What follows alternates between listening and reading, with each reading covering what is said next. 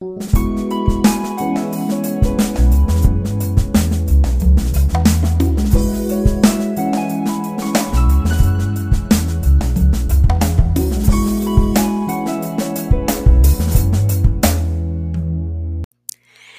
there, I'm so glad that you're tuning in today.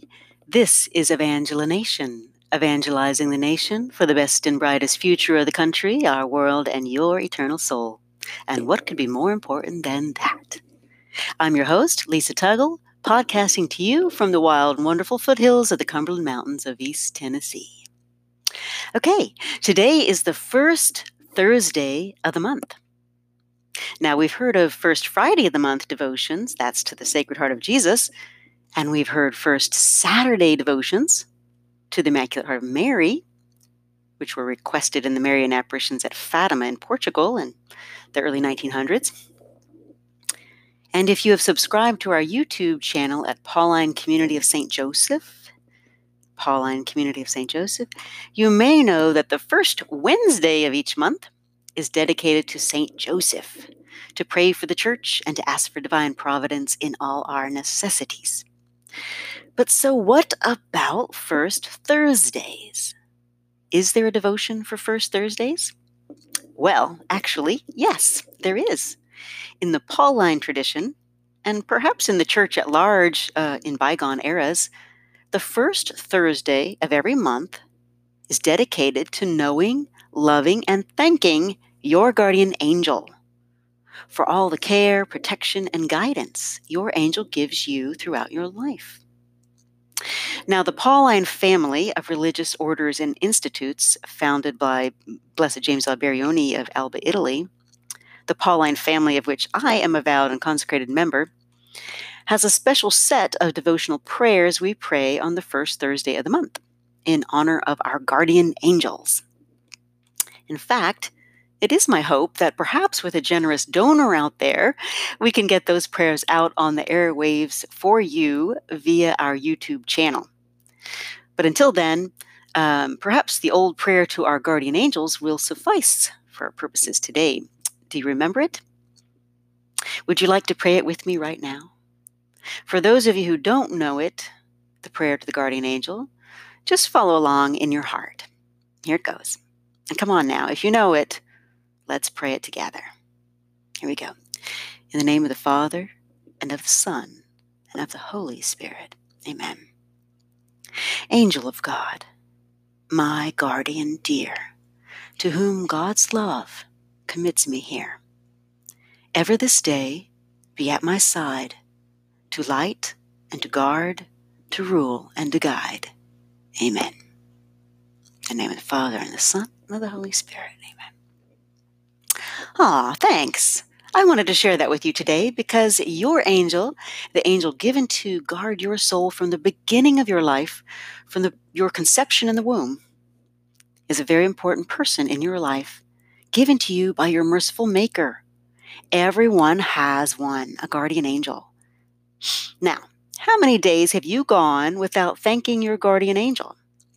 This heavenly messenger of yours is as real an influence in your life as anything you can see or taste or hear. In fact, it's a good idea to apologize to your angel when you ignore his or her good advice. You know, that enlightenment that comes from you don't know where, showing you the way that you should respond to an offense or, you know, how to get out of a dangerous situation or or even I know this sounds crazy, but even how to cook a really good meal for your family. Yep, it's true. My angel has actually helped me even with that. I have lots of angel stories. Uh, I'll tell you a short one. Um, once, when I was a student um, living in the Holy Land, my friends and I were on a desert mountaintop. And for some reason known only to young people, we had taken off our shoes. And from our rocky vantage point, as we watched the sun go gloriously down, it occurred to me that I should put on my shoes before it got too dark to find them. Unfortunately, it was already pretty dark. There are no street lamps or artificial lights out there in the desert wilderness, you know. So I managed to find my shoes, but then as I was walking back toward the group, I took a misstep. I stepped off the cliff. Yep, almost as if in slow motion. Felt myself in midair, hanging, and then falling, falling, falling.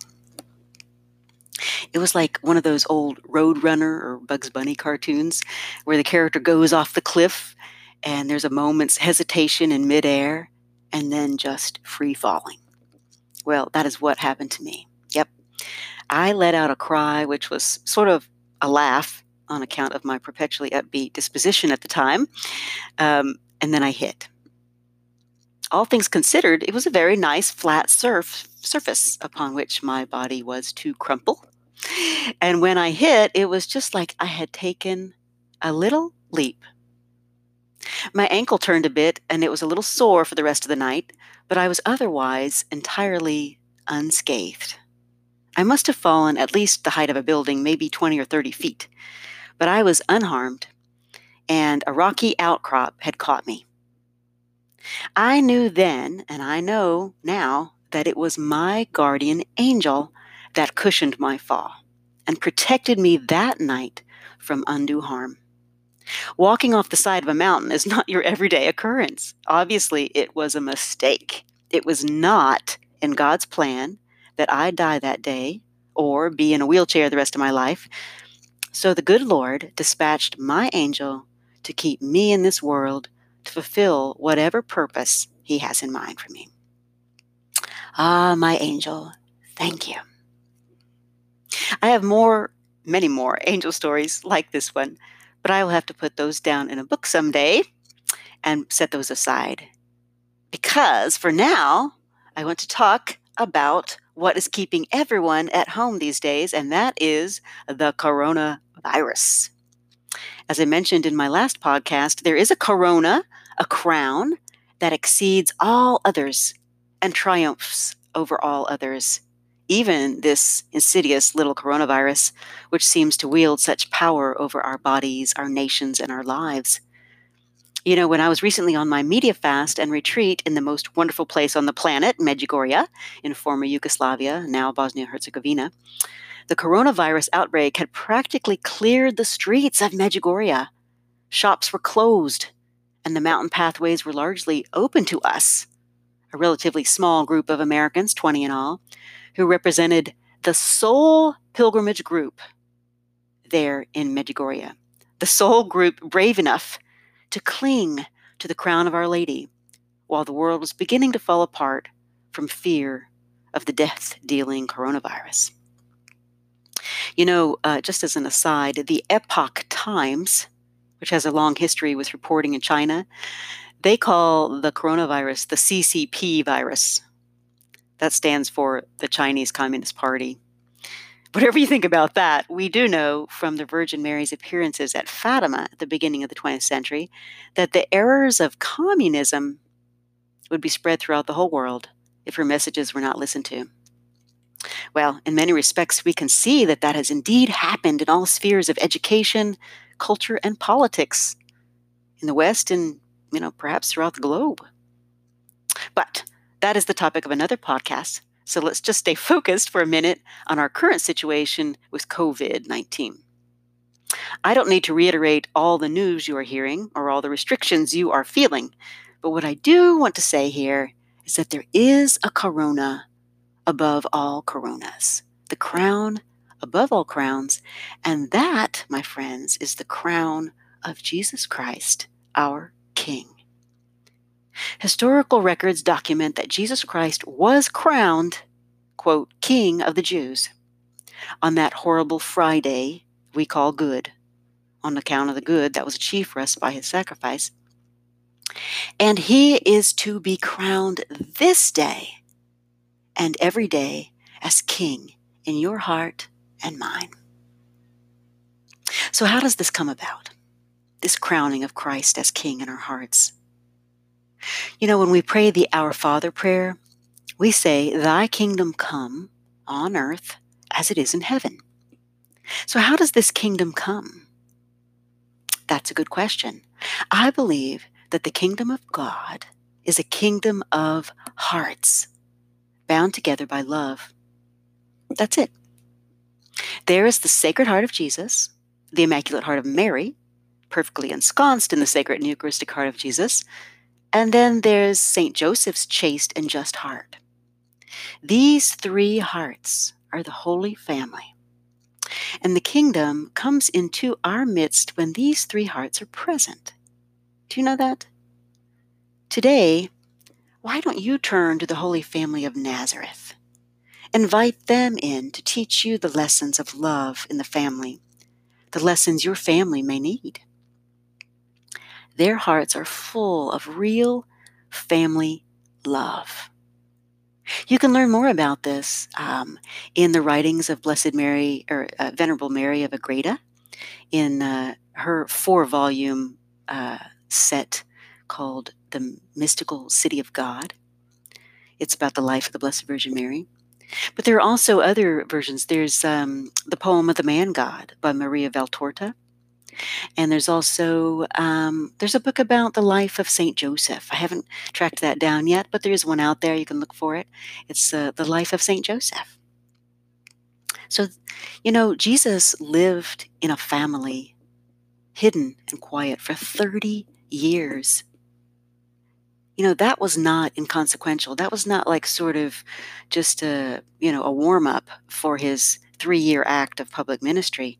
No, there was something powerful about his living in love in a family for 30 years of his life. That's the most of his life on earth. The bulk of the years he lived on earth was lived quietly, loving in a family. So I think that this is um, a powerful source of um, revelation for us today we all have um, hurts from our family members and from we all know people who um, you know come from broken families. There's a lot of hurt and from those wounds can come a lot of sin and a lot of evil. Um, you know people who are purveyors of some pretty serious evil in the world today are probably just extremely wounded people so, um, what mitigates, mitigates or obstructs love in our hearts? What, what makes us less like these um, holy family hearts? Well, it's our sins and our defects, all those minor or major disorders in our thoughts or dispositions of mind and heart that keep us from truly and rightly loving God and others. So, rightly arranging the furniture, so to speak, in our minds and in our hearts requires a lifelong effort. That's why the Blessed Virgin Mary in Medjugorje has, become, has been coming for nearly 40 years because she knows that conversion takes a long time. First, we have to get the basic truths of revelation down in our minds. Yes, there's a God. Check. Yes, God loves us. Check. No, your life does not just end when the body expires. Check. But then there are more there are other more insidious disruptions of order in the heart and mind. For example, you know, just when we think we have conquered the sin of gossip, we find ourselves gossiping in our minds tearing someone else down, even just in our own mind. Like having, you know, an exalted opinion of ourselves and judging someone else to be so inferior by comparison to us. We are so much smarter than everyone else. We're so much more competent and accomplished by so and so over there. Well, that disposition of pride is deadly. Pride is like a net over a doorway. You can see through the doorway, but you can't enter the room. Pride is like a net that keeps us from entering the heart of love. And if we do not abide in love, we cannot abide in confidence that we are even alive.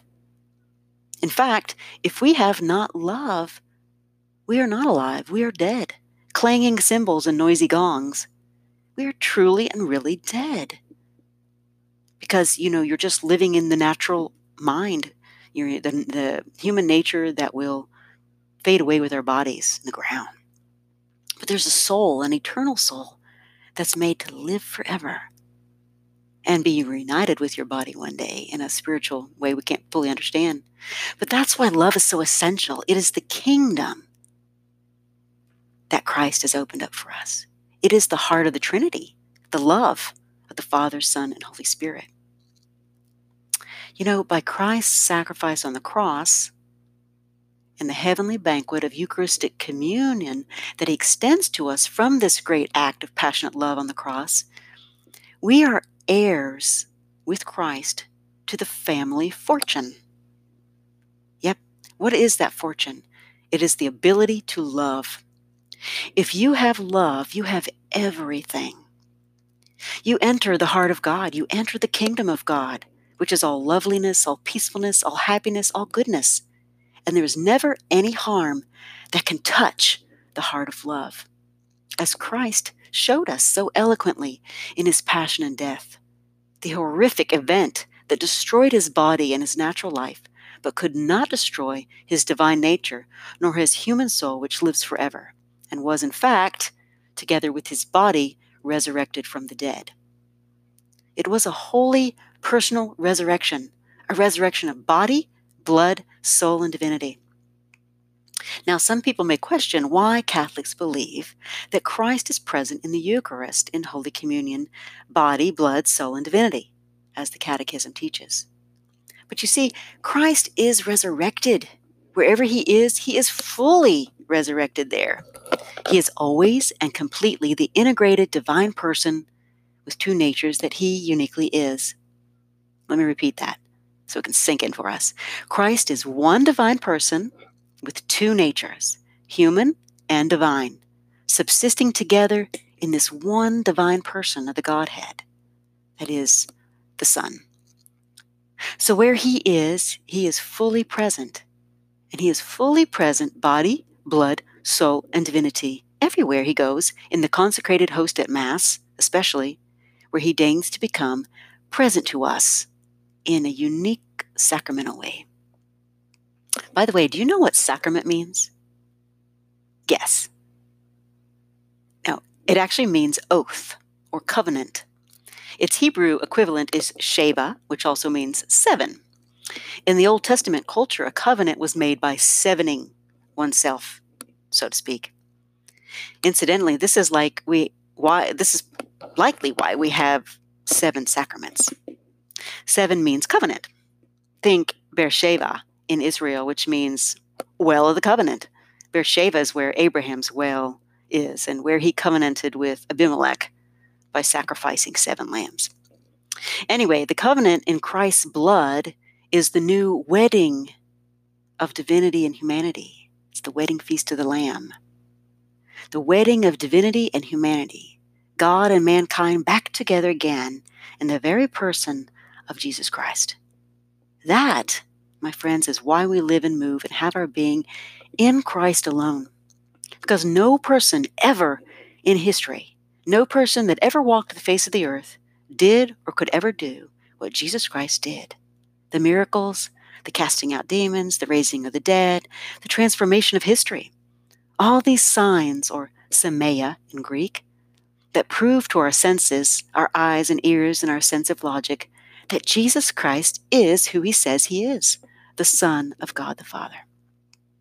The second person of the Holy Trinity come among us to unite divine and human lives in his own person, in his own sacred and Eucharistic heart, which is mysteriously alive in every tabernacle on the planet where a consecrated host resides.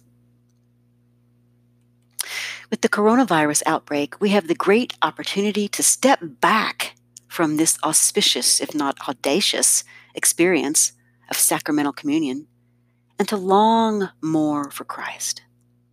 Absence makes the heart grow fonder, as they say. We are now making spiritual communions during this time of temporary cessation of public masses. No longer receiving daily or frequently, you know, sacramental communions, we must invite Christ, body, blood, soul, and divinity, to enter completely into our poor, disordered hearts, and there find some welcome, some refreshment in our humble abodes. Lord Jesus, we welcome you into our hearts right now to remain with us in time and in eternity in Mary, your immaculate hearted mother and our mother, she who is Kraljice Mira, Queen of Peace. Kraljice Mira Molizanas, Queen of Peace, pray for us. Well, I have much more to share with you. I hope you'll tune in next week when I begin to share with you all about my transformational and truly historic experience in Medjugorje, the place between the hills, which is what that means. I hope you'll join me next time for that. In the meantime, please know that I am personally praying for you, recommending each listener in my prayers and wish and wishing for you all the best and brightest graces heaven has to offer you in this life and in the next. Until next week, I'm keeping you in my heart and hoping to see you soon out and about when I'm released from my travel quarantine, or at the very least, or at the very most, as the case may be, I hope to connect with you mystically in the heart of our risen Lord, Jesus Christ.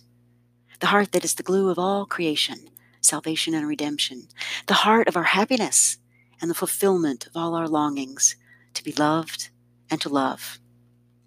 May your day be blessed and lived in the holy name of Jesus, at the mention of which every knee shall bend in the heavens and under the heavens, and every tongue confess to the glory of God the Father that Jesus Christ is Lord, our forever and ever King.